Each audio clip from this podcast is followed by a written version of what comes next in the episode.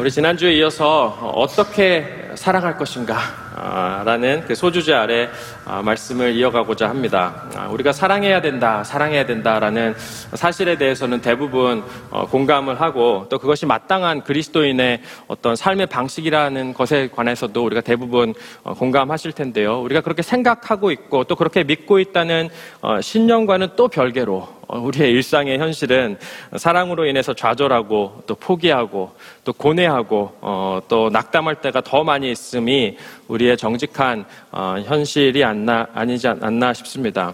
하지만 성경이 우리에게 선명하게 말해주는 것은 어, 그리고 주 예수 그리스도께서 어, 우리에게 보여주신 그 삶의 어, 모습은, 그리고 우리가 그리스도를 따르는 제자의 모습이라면 어, 사랑의 전문가로서, 어, 프로페셔널 러버로서 우리 제자들을 예수님께서 그렇게 사셨고 우리들을 부르고 계시다라는 사실이 아, 바로 창조주가 우리에게 부여하는 어, 인생의 가치라는 점을 우리가 지난주에 어, 살펴보았죠. 어, 웬만한 사람들은 어, 더러는 그 웬만함의 범주에 들어가지 않는 사람들도 있겠습니다만, 웬만한 사람들은 어, 자신의 죽음의 때에 그 데스베드에서 후회하는 어, 그런 점들이 생긴다면 그것은 더 많은 돈을 벌지 못했던 것이나 더 많은 업적을 어, 성취하지 못했던 것들을 후회하지는 않습니다. 어, 대부분의 평범한 사람들이 죽음 직전에 인생을 쫙 돌아보면서 후회하는 것은 어, 더 사랑하지 못했던 것, 어, 더 하고 싶었던 것들을 자유롭게 누리면서 내 인생을 살지 못했던 것, 또 용서하지 못한 사람이 있었던 것, 미워하면서 살았던 것 어, 등에 대한 후회이곤 하다라는 점을 어, 수많은 호스피스 전문가들이 이구동성으로 어, 그들이 들었고 또 목격했던 죽음의 어, 과정에 대해서 코멘트를 하는 이야기들을 우리는 자주 어, 들었을 것입니다. 또 톨스토이가 사람은 무엇으로 사는가라는 그의 이야기에서 통찰력 있게 호소했던 것처럼 사람은 분명 사랑받고 또 사랑하는 존재로 창조주로부터 지음을 받았고, 또 사랑받을 것을 어떻게 확인할 수 있냐면 사랑받을 때 비로소 행복해질 수 있는 존재라는 것을 우리가 관찰할 때, 또 사랑할 때 인생의 가치를 누리고 있다는, 그 살아있다는 그 감정을 느끼는 그 사실을 관찰해 볼 때 우리는 분명 사랑받는 존재, 또 사랑할 때 인생의 가치를 누리는 존재로 부르심과 지으심을 받았다는 사실, 우리는 그렇게 선천적인 그리고 본능적인 필요를 가지고 있는 존재라는 점을 우리는 생각해 보게 되기도 하죠. 그런 맥락에서 우리 지난주에 살펴보았던 것이 어떻게 사랑할 것인가에 대한 것에 대해서 상고해 볼 때 가장 첫 단추가 무엇일까라는 점에 대해서 진정한 성서적인 자기 사랑을 누려가는 것에서부터 진정한 사랑하는 것이 시작된다라는 점을 생각해 봤습니다. 예수님께서 말씀하시기를 모든 율법의 강령, 그 써 머리가 무엇인가 라고 설명해 주시면서 하나님을 사랑하고 내 이웃을 어떻게 알았죠? 내 몸과 같이 사랑하는 것이 모든 율법의 선지자들의 강령이니라 라고 하셨습니다. 이것을 가리켜서 하나님 나라의 이중계명이라고 부르기도 하는데요. 자, 이웃사랑의 원리로서 예수님께서 알려주신 한 가지의 원리가 무엇이냐면 내 몸과 같이 사랑하는 것이라고 가르쳐 주셨다는 것입니다. 이는 곧 진정한 자기 사랑을 할 줄 아는 사람이 진정한 이웃 사랑도 할 수 있다는 전제 조건과도 같음을 엿보게 되는 대목이죠. 내 몸과 같이 사랑하여라 라고 하셨는데 자기 자신을 귀하게 여기지 않고 자기 자신을 사랑하지 않느니까 어찌 내 몸과 같이 남도 온전하게 사랑할 수 있겠습니까? 그리고 진정한 자기 사랑이 무엇인가? 진정한 자기 사랑은 자기 자신을 너무 과도하게 막 집착하듯이 사랑한다든지 어떤 나르시시즘과 같이 자기 모습에 자아도취에 빠져있는 것을 결코 말하지 않지요. 반면 자기 자신을 무시하거나 너무 혹독하게 대하는 것도 또 내가 늘 그렇지 뭐 이러면서 늘 자아비판에 빠져있고, 또 좋게 말하면 겸손이고 자아비판적이지만 사실 잘 들여다보면 지나치게 자기 자신을 향한 낮은 자존감이라든지 혹은 자기 자신을 무시하고 무시하고 혹독하게 대하여야만 한다는 그런 강박관념에 쌓여있는 그런 자아상 역시 진정한 자기사랑의 모습과는 조금 거리가 있는 듯합니다. 그렇다면 진정한 그리스도인의 자기사랑은 무엇인가? 어, 내 스스로 나를 아끼는 그런 자기중심성도 아니고, 혹은 남들이 나를 평가해주는 대로 거기에 맞춰서, 세상이 나를 평가해주는 대로 그 기준에 맞춰서 나를 아끼고 나의 가치를 함께 평가하는 그런 것이 아니라 오직 우리의 창조주이시고 또 구속자이신 하나님께서 우리 자신을 바라보시는 그 관점과 그 바램들과 그 기대와 그 계획 속에서 자기 자신을 바라보고 이해하고 용납해 나가고 또 사랑해 나가는 것이 그리스도인들의 진정한 자기 사랑이라고 했습니다.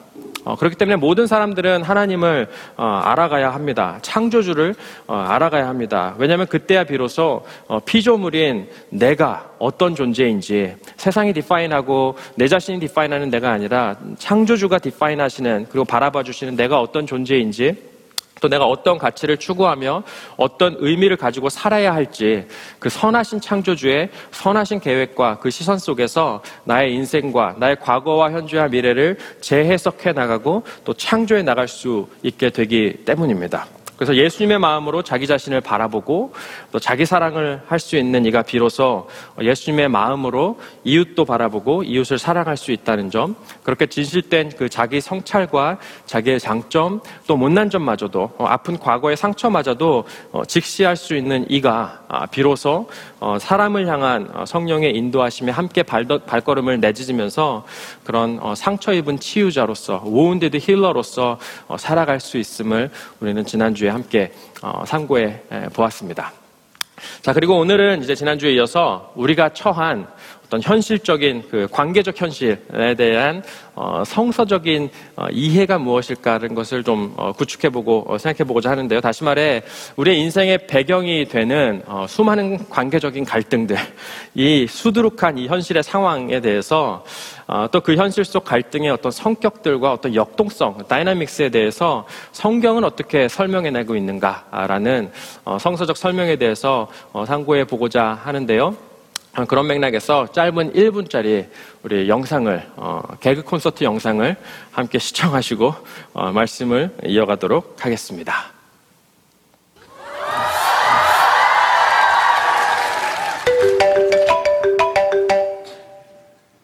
예, 여보세요? 어, 아들! 어, 엄마, 나 바쁜데 왜? 아, 그래, 그, 너 집 열쇠 어디다 두고 갔어? 아, 그 신발장 위에 있어. 엄마, 나 회의 준비하니까 이따 전화할게요. 아, 그래, 알았어. 어. 근데 너, 근데 엄마가 아침에 밥 차려놓은 거 먹고 갔어? 아, 나 늦잠 자서 못 먹었어. 엄마, 나 지금 준비하니까 이따 전화할게. 어, 그래, 그래, 어. 알았어. 근데 너 내일 모레 네 동생 졸업식인 거 알아? 어, 알아. 근데 지금 나 급해, 지금. 아, 그래, 그래, 알았어. 근데 너 또 택배 왔더라. 또 뭐 산 거야? 또 돈도 없으면서. 아, 그 이따 집에 가서 보여줄게. 엄마, 나 지금 급하다니까. 빨리 끊어. 아, 그래, 그래, 오늘 몇 시까지 올 건데? 아, 일찍 갈게. 아, 진짜야? 왜 이러는 걸까요? 엄마는 왜 전화를 한번 하면 끊으려 끊으려 끊지 않은 걸까요? 그렇다면 여기서 아빠의 상황으로 넘어가 보도록 하겠습니다. 함께 감상해 보시죠.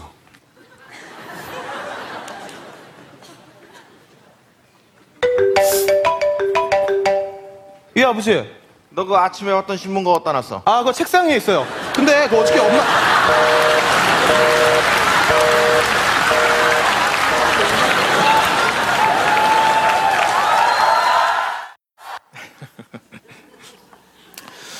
네, 어, 남자들은 이렇다. 또 여자들은 이렇다. 아, 혹은 아빠들은 이렇고 또 엄마들은 저렇더라. 라는 한국 그 사회적인 통념 혹은 고정관념을 조금 과장하고 조금 이렇게 희화화시켜서 만든 짧은 개그의 내용입니다. 개인마다 다 다르고 또 가정마다 다 다르겠죠. 어, 하지만 그럼에도 불구하고 사람들이 이런 어, 개그에 호응하는 이유는 아마도 우리가 아, 가지고 있는 어떤 보편적인 경험과 어, 이 개그가 익살스럽게 표현하고 있는 남성과 여성의 어떤 이미지들이 어느 정도 그래도 엇비슷한 점이 있었기 때문에 그렇지 않을까 싶습니다. 어떤 젠더에 대한 어, 무시나 어, 비하함으로 이해함이 아니라, 아, 그래, 사람들은 참 다르다라는 점에 좀 초점을 두어보면 좋겠습니다.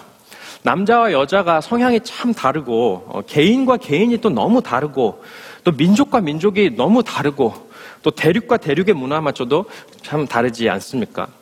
그래서 신혼부부가 마냥 허니문이 영원토록 지속되, 지속되는 것이 아니라 이내 서로를 알아가면서 실망하게 되고 또 좌절하고 낙담하고 또 분노하게 되고 집을 나가버리기도 하고 다시 돌아오기도 하고 이런 이런 싸움의 과정을 거쳐서 감정으로 이어지는 것이 왜 그런가 생각해보면 그 중심에는 사람이 서로 참 다르기 때문이 아닐까 생각을 하게 되죠. 가정에서야 그러려니 해도 만약 위와 같은 그 상황이 어, 이런 성향, 다양한 성향을 가진 사람들이 수십, 수백 명이 모여있는 이런 공간이라고 한번 어, 상상을 해보십시오. 가령 어, 교회 공동체에는 얼마나 많은, 또 얼마나 다양한 사람들이 모여있습니까? 어떤 분들은 말을 굉장히 자제하기를 선호하시죠. 신중히 말하는 것을 선호하십니다. 또 어떤 사람들은 이런저런 일에 참견하고 또 구체적으로 돕는 일을 좋아하기도 합니다. 선한 의도를 가지고 말이죠. 또 어떤 사람은 목표가 굉장히 중요하고 추진력이 강한 성향이 있는가 하면, 또 어떤 사람은 그 목표 자체보다 그 여정을 함께 하는 그 사람들과의 관계에 더 중요 가치를 느끼, 놓고 살기도 합니다. 또 공동체를 향한 기대들도 우리 각자가 다 다를 수 있습니다. 어떤 이들은 서로를 돌보는 일에 우리가 서로 더 힘써야 된다라고 믿기도 하고, 또 어떤 이들은 이웃사회에 선한 영향력을 흘러보내는 일에 교회가 총력을 기울여야 한다라고 생각하기도 합니다.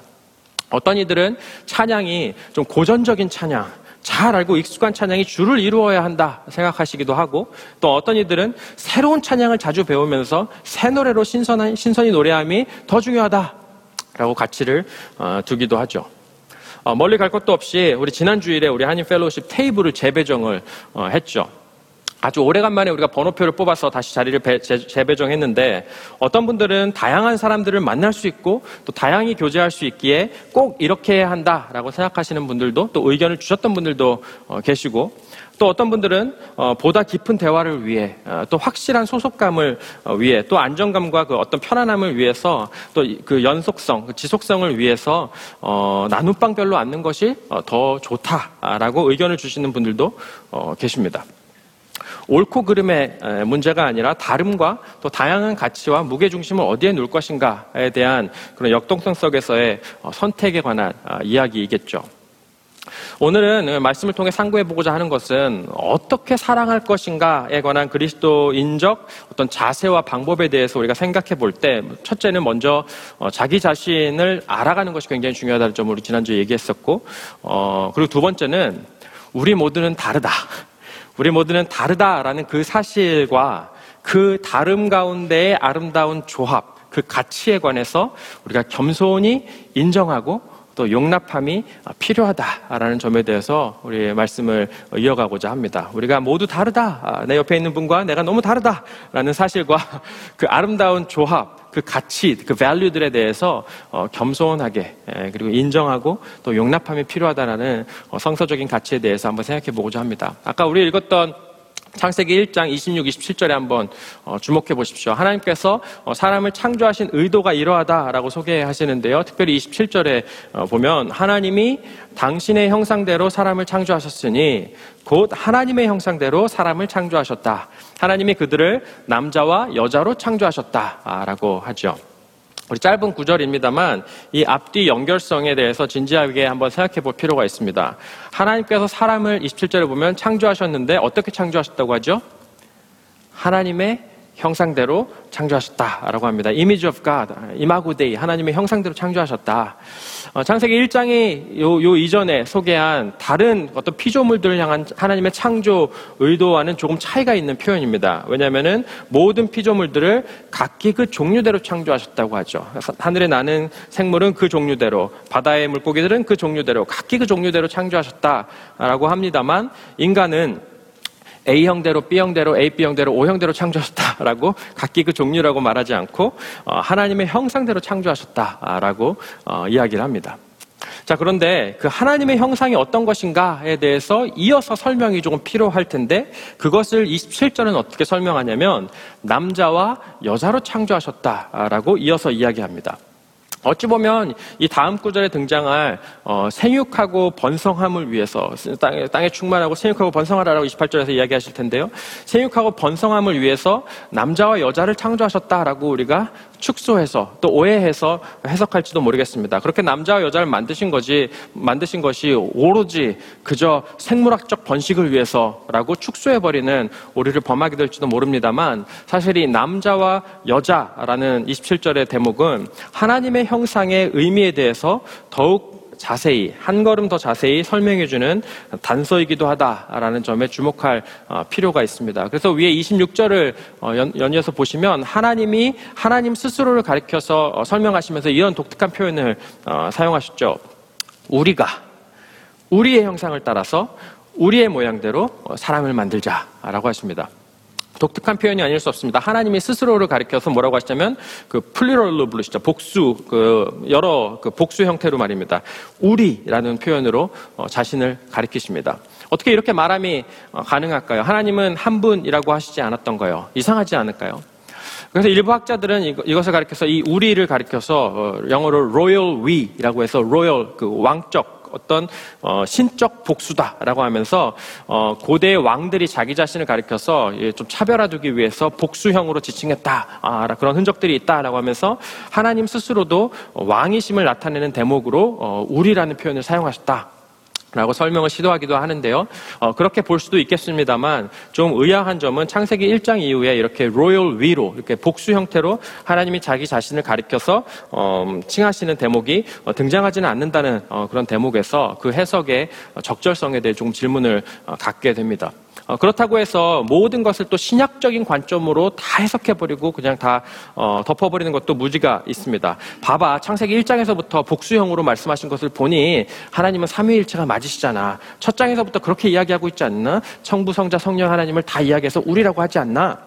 라고 해석하는, 심플리 해석하는 사람들도 있습니다만 이 역시도 맞는 이야기이기도 하고 또 최선의 방법은 아니다라고 동시에 표현해야 할 것 같습니다. 왜냐하면 조금 복잡한 논리이긴 합니다만 이것이 하나님의 삼위일체성을 반영한다, reflect하고 있다라고는 말할 수 있겠지만 이것이 삼위일체 교리를 증명한다라고까지 말하기에는 조금 과한 면이 있더라는 것이죠. 너무 신약적 렌즈로 구약을 다 해석해버리는 그런 오류를 범하기도 합니다.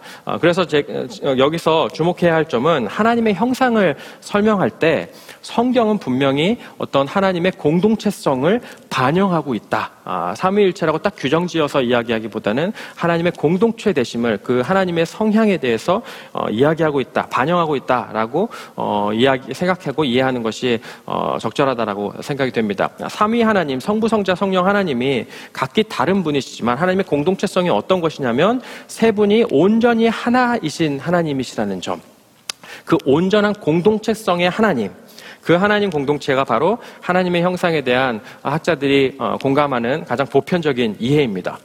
그런 맥락에서 하나님이 남자와 여자를 창조하셨다라는 점은 무엇이냐면 서로 다름 가운데 하나를 이루어가는 존재로 부르셨다라는 점이 바로 그냥 남성과 여성이라는 젠더를 넘어서서 우리의 모든 피조세계를 향해, 인간세계를 향해서 서로 다름 가운데 하나를 이루어가는 존재로 부르셨다라는 점이 바로 인간을 향한 하나님, 창조주 하나님의 본래 디자인이자 부르심이라는 점을 우리는 유추해 볼 수 있습니다. 서로 다름 가운데 하나를 이루어가는 존재 말이죠.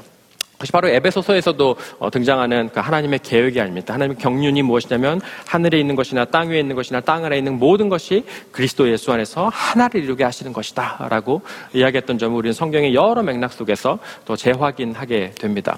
그래서 다음 장에서도 요 그 하나됨을 이뤄가는 것에 대한 소명을 계속해서 이어가는데요, 아담이 하와를 주신 하나님께 감사하면서 이 장 이십사 절에 보면 뭐라고 설명하냐면 이는 내 뼈 중에 뼈요 살 중에 살이다 라고 찬 찬송하면서 그들의 하나됨을 노래하죠. 그러면서 뭐라고 하냐면 그러므로 남자는 아빠, 아버지와 어머니를 떠나 아내와 결합하여 뭐라고 하죠? 한 몸을 이루, 이루는 것이다. 이렇게 하나됨을 이루는 것이다 라는 창조 원리를, 창조 의도를 다시 한번 이야기합니다. 서로 다른 이들이 하나됨을 이뤄가는 것이 하나님의 창조 디자인이다. 그것이 곧 기독교적 세계관이다라는 이야기입니다.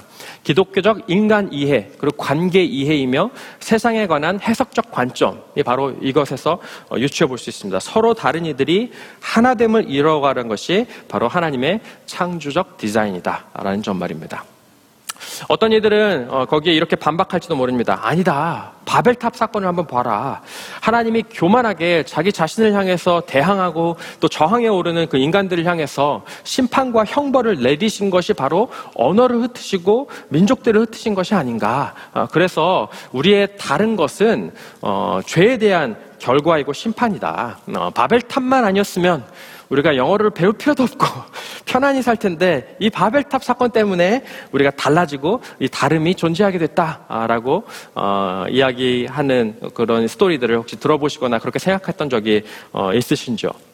하지만 성경을 잘 살펴보면 바벨탑의 죄악의 핵심이 무엇이냐면 하나님을 향한 대적과 교만일 텐데요. 그 대적과 교만이 어떤 식으로 표현되었냐면 우리가 도시를 세우고 탑을 쌓고 우리의 이름을 날리고 온 땅 위에 흩어지지 않게 하자라는 대목에서 그 바벨탑의 교만의 내용이 표현되고 있습니다. 하나님이 뭐라고 하시냐면 생육하고 번성하고 온 땅에 충만하라 라는 흩어지라는 명령이셨는데 다양성을 가지고 나아가라 라는 것이었는데요. 바벨의 외침이 무엇이냐면 흩어지지 말자, 하나로 통일하자 라는 것입니다. 다 똑같이 하나로 뭉치자는 것입니다.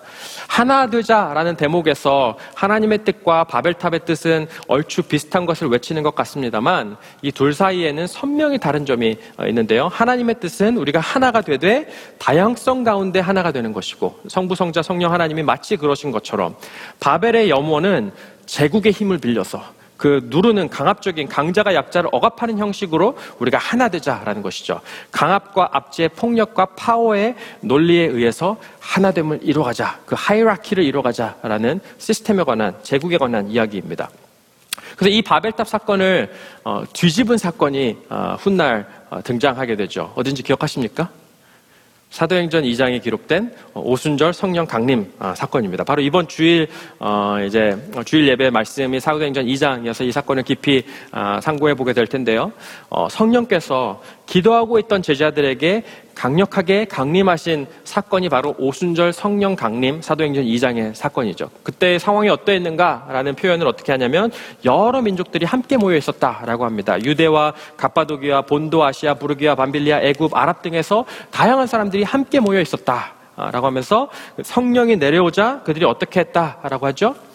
다양한 언어를 서로 말하기 시작했는데 한 언어를 다 같이 하게 된 것이 아닙니다. 갑자기 천상의 언어가 주어져서 다 그 heavenly language로 이야기했다 이 이야기를 하고 있지 않죠. 각자 다 다른 언어권의 사람들이 모여 있는데 서로 다른 이들의 언어를 말하기 시작했다라고 그때 일어났던 방언 사건을 설명하고 묘사하고 합니다. 나의 언어가 아닌 다른 이들의 언어를 말하기 시작했다라는 것이 성령 강림 사건 이후의 현상입니다. 서로 다름 달았던 것이, 의사소통 안 됐던 것이 스텀블링 블럭이나 장애물이 아니라 이제는 서로 브리징이 되어서 타자를 이해하게 되고 그의 언어를 말하게 됐다라는 것이죠.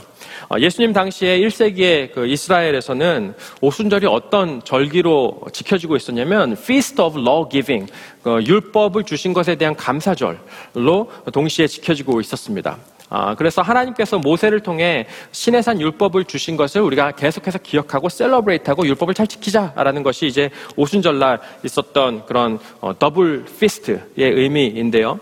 그런데 그 율법의 내용이 뭔가라고 하면 지난주 살펴본 것처럼 모든 율법의 강령은 하나님 사랑과 이웃 사랑으로 완성된다라고 하지 않았습니까?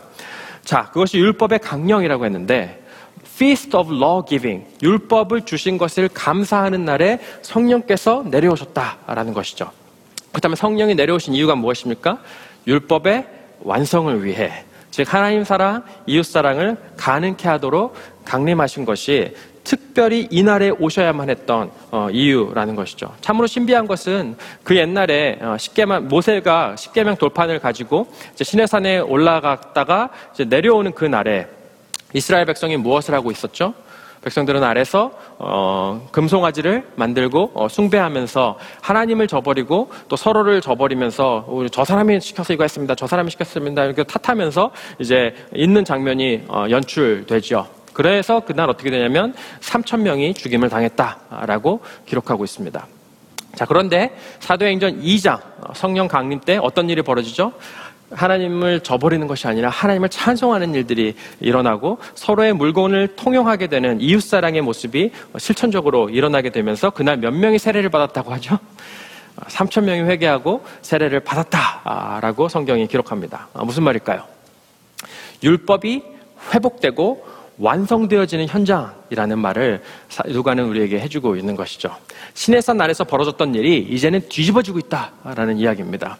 하나님 사랑과 이웃 사랑이 다시 가능하게 되었다. 어떻게? 성령의 오심으로 성령의 도우심 아래에서 말이죠. 다양한 민족들이 있는 그 자리에서 서로가 너무 다른 것이 확실하지만 서로 자신의 언어가 아닌 다른 이의 언어를 말하게 되었다라는 점에서 단순한 언어만 그랬을까요?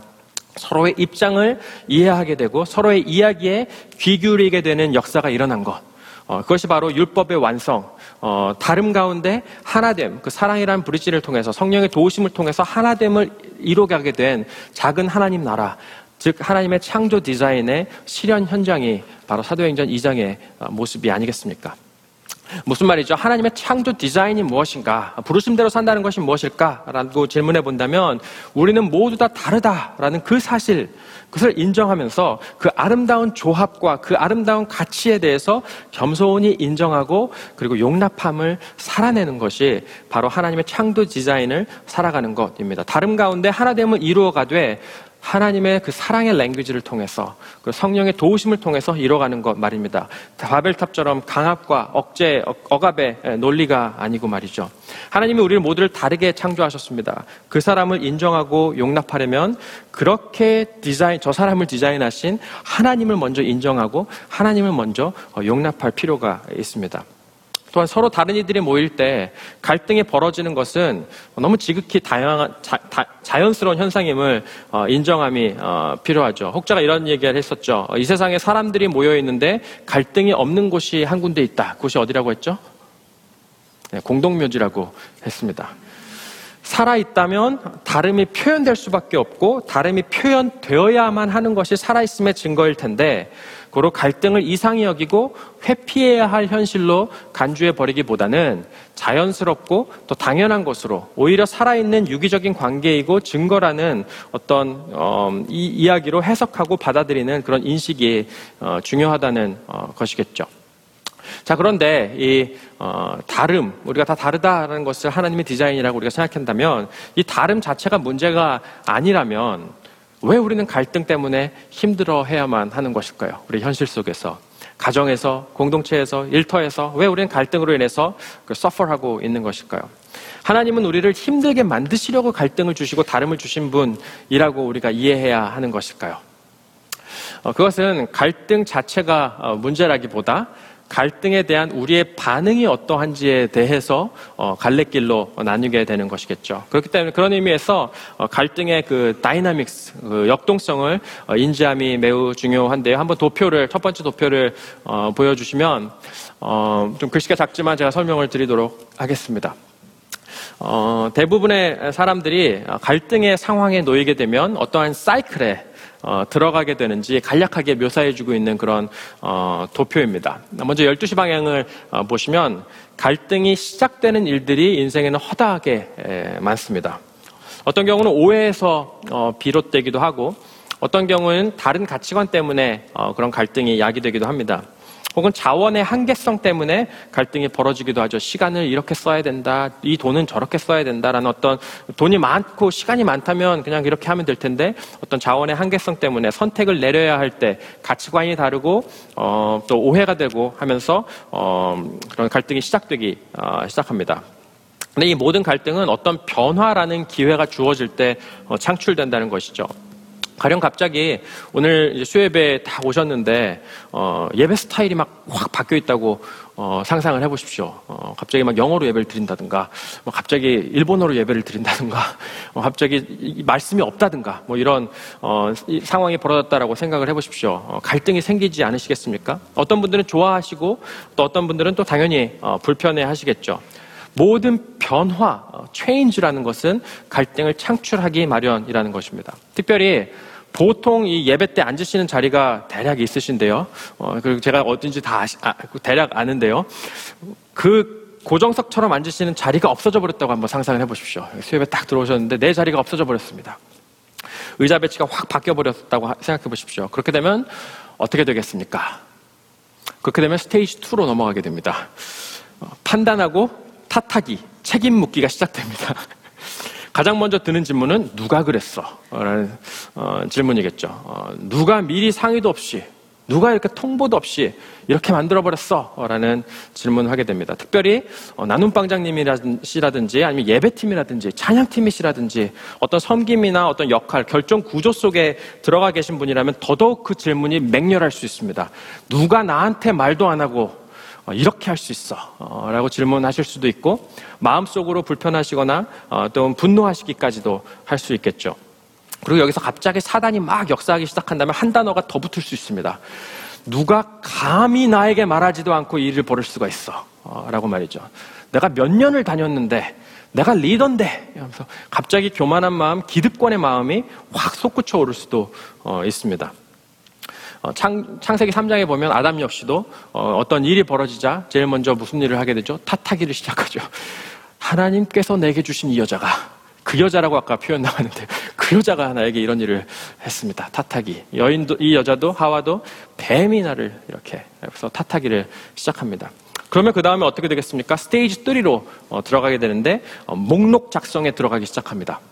이거 최기준 목사가 한 것이 분명한데 예전에도 그랬어. 지난번에도 상의도 없이 마음대로 뭔가 바꿔버리고 자기 마음대로야 아주 질서를 몰라.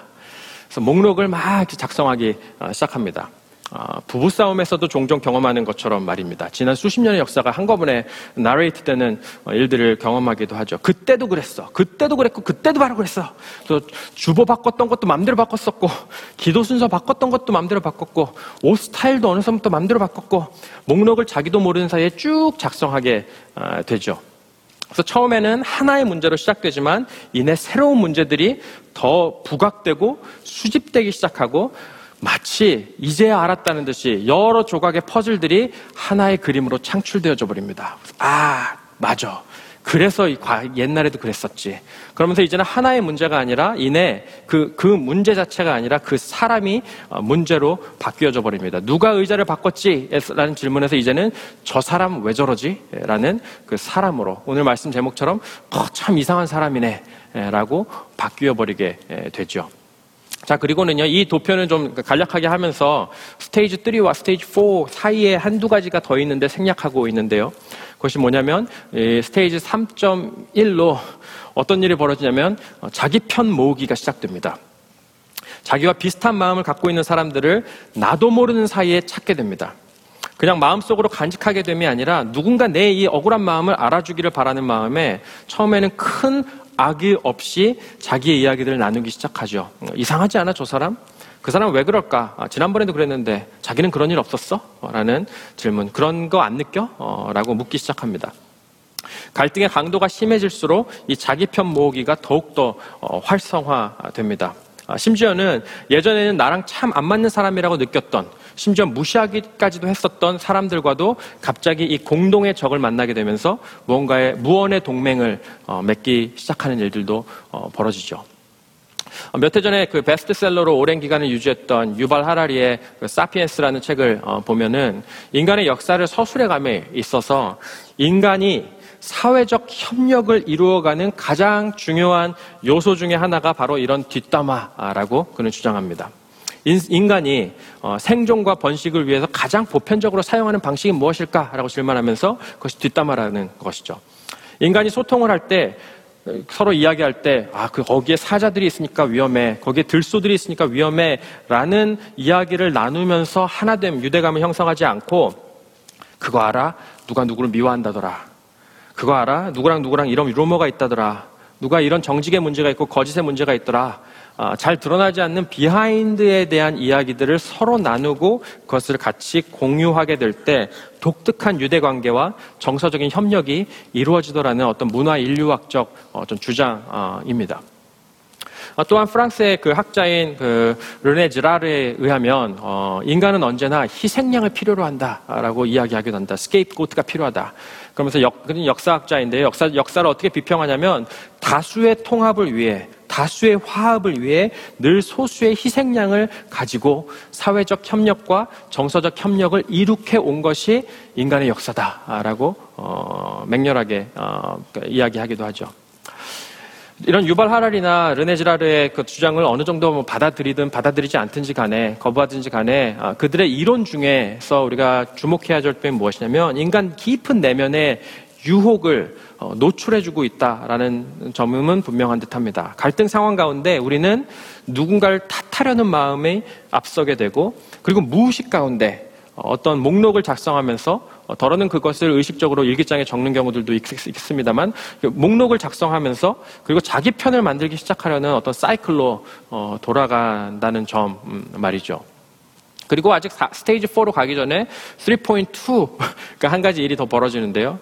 어, 명목 찾기가 시작됩니다. 어, 명목 찾기, 다시 말해 그를 탓해야만 하는 명목, 더욱 그럴싸한 명목 찾기로 바뀔 때가 어, 종종 있다는 것입니다. 가령 아까 의자 배열을 바꾸는 것에 대한 예를 들어본다면, 최기준 목사가 의자 배열을 말도 없이 바꾸어서 내 기분이 상했다, 이 얘기를 하고 이야기를 어필해야 된다라는 식으로 표현되지 않는다는 것입니다. 이것이 어떻게 발전되냐면, 그리고 이런 일이 아직 없었기 때문에 예를 드는 거니까 혹시라도 오해하지 마시길 바랍니다. 얘기가 어떻게 발전되냐면, 의자를 바꾸고 내 자리가 없어져서 기분이 나쁘다라고 말하기보다 이런 식으로 자꾸 일을 하게 되면 교회의 질서가 문제가 생긴다, 이런 식으로 하게 되면 무언가 큰 일이 벌어질 것이다 라는 어떤 거대 명목으로 환원되기 시작한다는 것이죠. In the name of justice, 정의의 이름으로, 공평의 이름으로, 질서의 이름으로, 하나님의 영광이라는 이름으로 저 사람의 이런 이런 행동은 고쳐져야 돼 라는 거대 명목을 창출하는 일들이 생깁니다. 교회를 지켜야 돼, 회사를 지켜야 돼, 우리 가정을 지켜야 돼, 그러려면 저 사람이 바뀌어야 해 라는 포뮬러로 발전해 나간다는 것이죠. 그리고 나면 이제 스테이지 사에서 어, 싸움이 어, 벌어지는데요. 그런데 이 싸움은 막 직접적으로 찾아가서 이렇게 막 부딪혀서 일어나는 그런 컨프런테이션이라기보다는 한 가지 중요한 관찰이 있는데, 계획하지 않았던 시점에 일어난다라는 점입니다. 미리 계획하지 않은 그때에 싸움이 일어난다라는 것입니다. 싸우려고 찾아가는 일은 자주 일어나지 않습니다만, 오히려 그렇게 하면 조금 더 건강하겠습니다만, 이 일은 어느 때 주로 벌어지냐면 갑자기. 평소에 이런 마음을 가지고 저 사람으로 인해 갈등으로 인해 고생하고 있었던 그 사람이 있는데, 갑자기 부엌에서 마주쳤고 부엌에서 일을 하는데 갑자기 그 사람이 이 한 가지 행동을 딱 할 때 확 그 일이 벌어진다는 것이죠. 계획하지 않은 시간에 말입니다. 이렇게 하면 어떨까요? 라고 다가가서 말하기보다는, 아니 보니까 지난번에도 그러던데 라고 말이 시작된다는 것이죠. 어, 계획하지 않은 시간에 어, 계획하지 않은 방법을 통해서 판단하고 정죄하는 형식으로 불쑥이 일이 일어나 버리고, 그리고 대개 이 싸움은 우리가 상상하는 것보다 더 좋지 않은 방향으로 흘러가 버릴 때가 많다고 합니다. 눈덩이가 던져지는 거고 불어나기 시작하는 것이죠. 그러면서 이제 스테이지 오로 올라가게 되면 거리두기나 조정하기의 단계로 접어들게 되는데요. 이것은 잘 이야기해서 타협하고 조정한다라는 이야기보다 뭔가 나만의 그 레메디를 찾아가는 것입니다. 같은 공간에 있지 않으려고 이제 한다든가, 소위 아예 무시해버린다든가, 소위 이제 앞으로는 인사를 안 해버린다든가, 뭐 이런 정신적으로든 아니면 정서적으로든 물리적으로든 어떤 다른 공간으로 이제 나아가는 어떤 거리두기, 조정과 수정의 과정을 거치게 됩니다. 그러다가 이 순환이 다시 돌아가면서, 이게 사이클인 이유인데요, 다시 돌아가면서 어떤 변화가 생기냐면 다시 사이클을 시작하게 되는데, 근데 중요한 사실은 뭐냐면 처음에 문제였던 그 문제는 이제 사라져버리고, 가장 최근에 저 사람이 나에게 잘못한 문제가 가장 중요한 이슈로 부각된다는 것입니다. 가장 머리, 많이 머릿속을 차지하는 염려는 예전에 그 문제가 아니라 가장 최근에 당한 그 일, 그 모욕감으로 인해서 다시 사이클이 돌게 되고, 그렇게 돌고 돌고 돌고 도는 것이 바로 갈등의 역동성, Dynamics of Conflicts라는 점은 어, 우리는 어쩌면 우리의 경험과 대입해보며 어, 생각해볼, 그리고 인지해볼 필요가 어, 있습니다. 여기까지 정돈해 보면, 하나님께서 우리를 각기 다르고 독특한 모습으로 만드셨다, 우리는 함께 하나님의 형상을 어, 이루어간다라는 점, 어, 그리고 두 번째는 갈등은 참 자연스럽고 피할 수 없고 갈등 자체가 문제라기보다는 갈등에 대한 반응이, 어, 그 선택이 우리에게 주어졌다. 아, 다시 말해서 이 사이클 속에서 쳇바퀴처럼 계속 돌아갈 것인가 아니면 거기서 나올 것인가라는 선택이 어, 우리에게 어, 주어졌다는 어, 점이죠. 그렇다면 어떻게 하면 이 사이클에서 우리가 나올 수 있을까라고 질문해야겠죠. 그리고 다양성을 허락하신 하나님의 그 창조적인 디자인에 함께 동참하고 누리는 삶을 우리는 살아갈 수 있을까? 앞으로 다양한 성서적 원리들을 몇, 삼 주에 더 걸쳐서 지속해서 살펴보겠지만 오늘 마치기 전에는 딱 한 가지의 어, 그 원리만 어, 나누고자 합니다. 성령과 더불어서 갈등 전환에 대한 상상을 해나가는 것이 필요합니다. 성령과 더불어서 갈등 전환에 대한 상상력을 어, 생각해 나가는 것이 어, 필요하다는 점입니다. 갈등에 대해 어떻게 반응하느냐가 관건이라면 갈등에 대한 반응은 여러 가지가 있을 수 있습니다. 두 번째 도표 한번 보여주시면 어, 미끄러운 비탈길이라고 했는데요. 잘 글씨가 작지만 여러 가지 갈등의 상황이 닥쳤을 때 반응할 수 있는 방법이 있는데 왼편의 반응처럼 도피 반응, 그냥 회피해버리는 것일 수도 있습니다. 어, 화해로 가장하기라고 표현하는데요. 그냥 이 일이 없었던 듯이 사는 것, 그냥 무시하거나 현실을 부인해버리고 아이 뭐 좋은 게 좋은 거지 하면서 어쩌면 자기, 자기 보, 보호적 본능이 발동해서 그런지 도피해버리고 회피하는 가능성이 어, 있습니다. 또 반대로 이 오른편에서처럼 공격적인 반응으로 오히려 반응할 수도 있습니다. 화해를 거부해버리고 폭행을 한다든지 그것이 뭐 언어적인 폭행이든 정서적이든 그룹적인 폭행이든 어, 어떤 금전적인 폭행이든 어, 혹은 고소하고 누군가에게 이르고 누군가 이렇게 좀 도와주기를 바라고 이런 일로 벌어질 수 있고요. 혹은 살인, 어, 다소 과격한 언어입니다만 어, 마음속에서 죽여버리거나 음, 죽었으면 좋겠다고 간절히 바라는 마음으로 어, 발전되기도 합니다. 혹은 가운데 영역에서는 진심으로 화해, 화해하기 위해서 여러 가지 방법들, 이제 앞으로 이 내용들을 어, 나, 나중에 살펴보겠지만 타협하거나 중재를 요청하거나 함께 조정해 나가거나 공동으로 책임을 지거나 하는 일들을 행할 수도 있습니다. 여러 가지 갈등에 대한 반응들이 우리에게 가능할 텐데 중요한 것은 이 모든 반응들에 앞서서 무언가를 결정하고 선택함에 있어서 이 갈등과 다름을 허락하신 하나님의 의도를 상상해 보는 것이 먼저 필요하다라는 것입니다. 이 상황을, 이 갈등과 다름을 허락하신 하나님의 본심이 무엇일까, 의도가 무엇일까, 계획하심이 무엇일까, 섭리가 무엇일까라는 것을 상상해 보는 것이 필요하다는 것입니다. 갈등을, 도표 이제 안 보여줘도 되고요. 갈등을 해결해 나가는 것에 있어서, 이거는 갈등에 반응하는 것이라면, 어, 갈등을 이제 해결해 나가는 것에 있어서 세 가지의 갈래길 반응이 있는데요. 첫 번째는 conflict management 이고요. 갈등 관리라고 표현해 볼 수 있고, 두 번째는 conflict resolution, 갈등 해결책을 찾는 것, 세 번째는 conflict transformation, 갈등 전환의 선택을 하는 것입니다. 어, 비슷하지만 조금 다른 강조점과 가치를 가지고 있는데요. 갈등 관리라는 것은 매니저, 매니징 한다는 것이죠.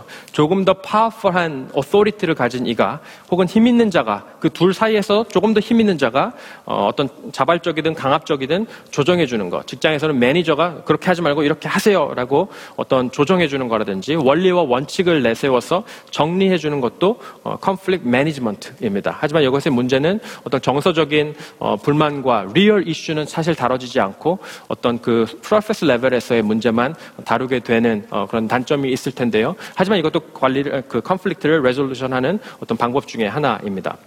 두 번째는 이제 컨플릭트 레졸루션, 갈등 해결 인데요. 갈등 해결은 둘 사이에서 해결책을 찾아가는 것입니다. 그래서 둘이 함께 타협하거나 해결점을 찾아, 그 동등한 대화를 통해서 찾아가는 것. 그 대표적인 예가 성경에서는 사도행전 십오 장 후반에 있는 바울과 바나바의 경우가 아닐까 싶습니다. 바울과 바나바가 이 한번 우리를 떠났던 이 마가 요한을 다시 우리 팀에 합류하게 하는 것이 옳을까 하고 싸움을 갖다가 서로 의견을 달리하여 바나바는 마가 요한과 함께, 그리고 바울은 혼자 길을 떠 하게 되는 것이죠. 둘이 같이 대화하면서 서로 맞지 않을 때 conflict resolution, 각자 만족할 수 있는 해결책을 찾아서 그냥 떠나는 것입니다. 그 해결책, 그것도 이제 두, 번, 두 번째 conflict resolution의 선택일 텐데요. 어, 세 번째는 conflict transformation입니다. 갈등 전환입니다. 이것도 마치 사도행전 십오 장에서 이 예를 찾아볼 수 있는데 사도행전 앞부분에 보면은 어, 큰 갈등의 요소가 초대교회에 생겼죠. 유대인들과 이방인들 사이에서 어, 교리적인, 그리고 거기에 이제 얽히게 된 정서적인 갈등 관계가 생겼습니다. 유대인들은 할례를 받아야만 어, 그리스도인이 된다, 아, 하나님의 백성이 된다라고 생각했었기 때문에 새롭게 그리스도인이 된 이방인들도 할례를 받아야 한다라고 생각했었는데요. 이방인들은 왜 우리가 유대인들의 풍습을 따라야 하는가 라는 것에 대한 질문을 가지면서 서로 정서적인 대립까지도, 교리적인 대립을 넘어서 정서적인 대립까지도 나아가게 됐습니다. 그래서 그들이 어떻게 하였냐면 서로 함께 만나서 이야기하고 성령께 도우심을 구하면서 어떤 결과물을 만들어내게 됐냐면 이방인들은 할례를 행하지 않아도 된다라는 결정을 하게 됩니다. 소위 이방인들의 편을 들어주게 된 것이죠. 그런데 이것이 end of the story가 아닙니다.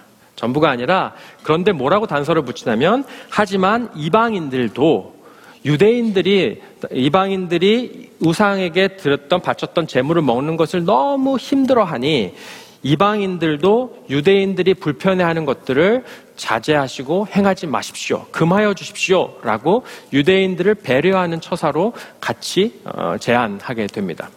그래서 이 이후의 상황이 어떻게 벌어지는가를 보냐면 유대인들과 이방인들의 이 갈등 상황을 통해서 오히려 서로가 더 서로를 알아가고 배려하게 되고 사랑하게 되고 결속되어지는 결과로 나아가게 되더라는 것이죠. Conflict Transformation이라는 것이 무엇이냐면 갈등이라는 그 에너지가 긍정적인 에너지와 건설적인 방향으로 오히려 재창출될 수 있도록, 그 소위 중국어에서 위기라고 하는 것처럼 위험한 것이 기회가 될 수 있도록 바꿔내는, 성령의 지혜에 의존하여 나아가는 그런 방법, 그런 선택, 그 갈래길이 바로 Conflict Transformation, 갈등 전환이라는 것입니다.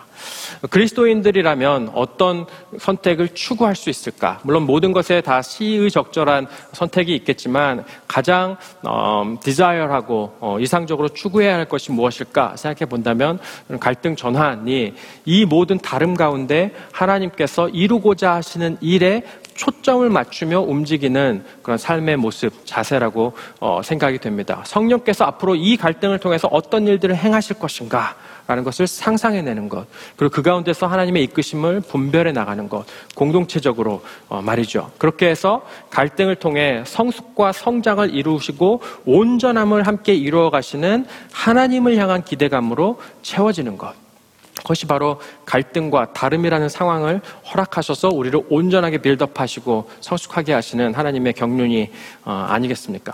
살아있는 신앙이 무엇일까? 죽은 신앙이 아니라 살아있는 신앙이 무엇일까라고 생각해 본다면 문제에 초점을 맞추기보다 하나님의 일하심에 초점을 맞추면서 살아가는 것이 살아있는 신앙의 모습일 것입니다.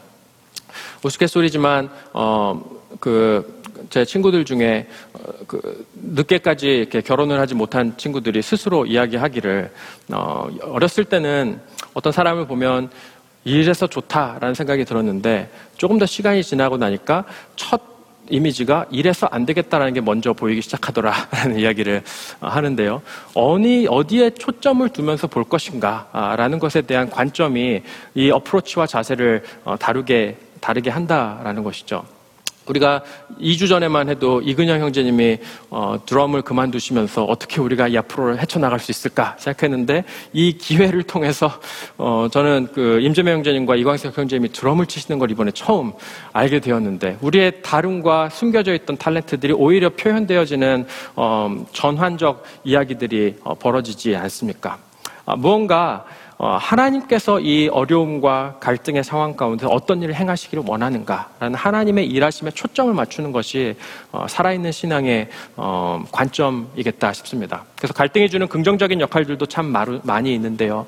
어, 하나님이 다름을 허락하신 의도가 무엇일까 생각해 본다면, 만약 잘 다루어지기만 한다면 공동체를 갈등 상황 가운데서 연합하는 일들이 벌어지고, 또 서로 가운데 바운더리를 정하는 일들이, 합의된 원칙과 어떤 배려로 이거는 우리가 그럼 하지 맙시다 라는 배려를, 바운더리를 정하는 일들이 어, 벌어지고, 또 적대 관계가 오히려 감춰지는 것이 아니라 서로 표현할 수 있는 어, 그런 화, 해소의 역할을 하게 되고, 다양한 관점들이 온전한 그림을 완성하게 하고, 또 힘의 균형이, 불균형되었던 것들이 서로 대화하면서 균형을 인지하게 되고 어, 또 이룩하게 되고, 또 사회성을 어, 서로 서, 인, 개인적으로도 어, 성장하게 되는 성숙의 계기가 되지 않겠습니까? 그래서 어, 개인적으로는 그리스도를 닮아가는 여정으로서의 어, 초청이며, 공동체적으로는 함께 성숙해 나가고 배려해가는 어, 사랑하는 공동체로서의 성장이 갈등을 통해 이루어진다라는 점을 우리는 어, 생각해 보게 됩니다. 말씀을 마치겠습니다.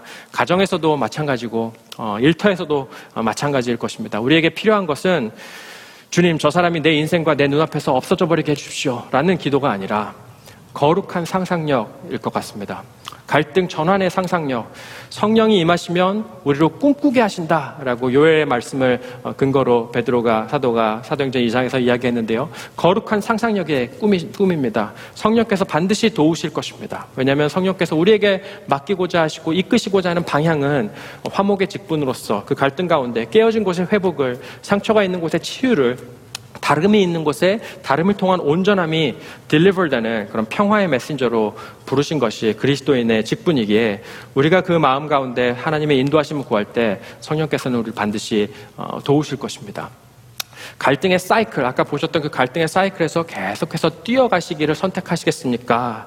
어, 그 죄악의 세상의 사이클과 그 풍조 속에서 함께 돌아가시겠습니까? 아니면 거룩한 상상력으로 성령의 도우심과 이끄심과 성령의 하나 되게 하심을 어, 꿈꿔보시지 않으시겠습니까?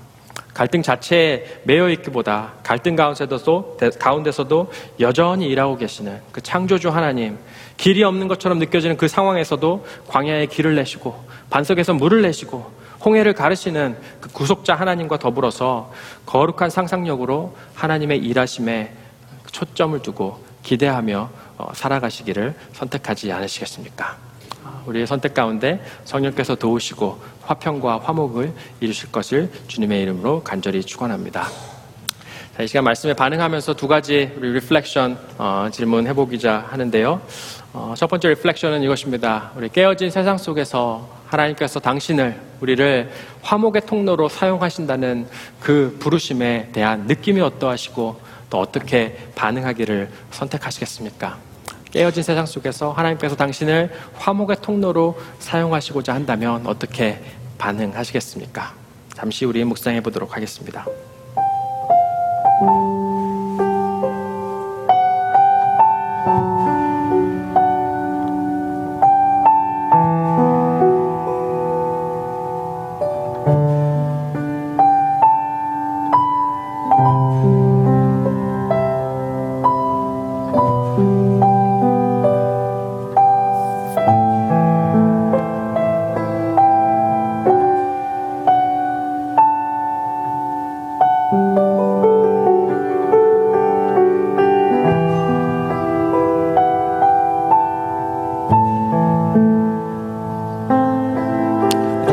질문, 두 번째 리플렉션 이어서 해보고자 하는데요. 지금 내가 놓여있는 갈등의 상황을 마음속으로 어, 떠올려 보십시오. 어, 그리고 어, 성령의 인도하심을 한번 신뢰하시면서 어, 이 상황을 통해 갈등 전환이 일어날 수 있다는 가능성에 대해서 한번 구체적으로 상상의 나래를 어, 펼쳐보십시오. 성령께서 우리의 상상 가운데 인도하심을 구하는 갈망 가운데 그림을 함께 그려주실 것입니다. 잠시 하나님의 인도하심을 구하며 묵상하도록 하겠습니다.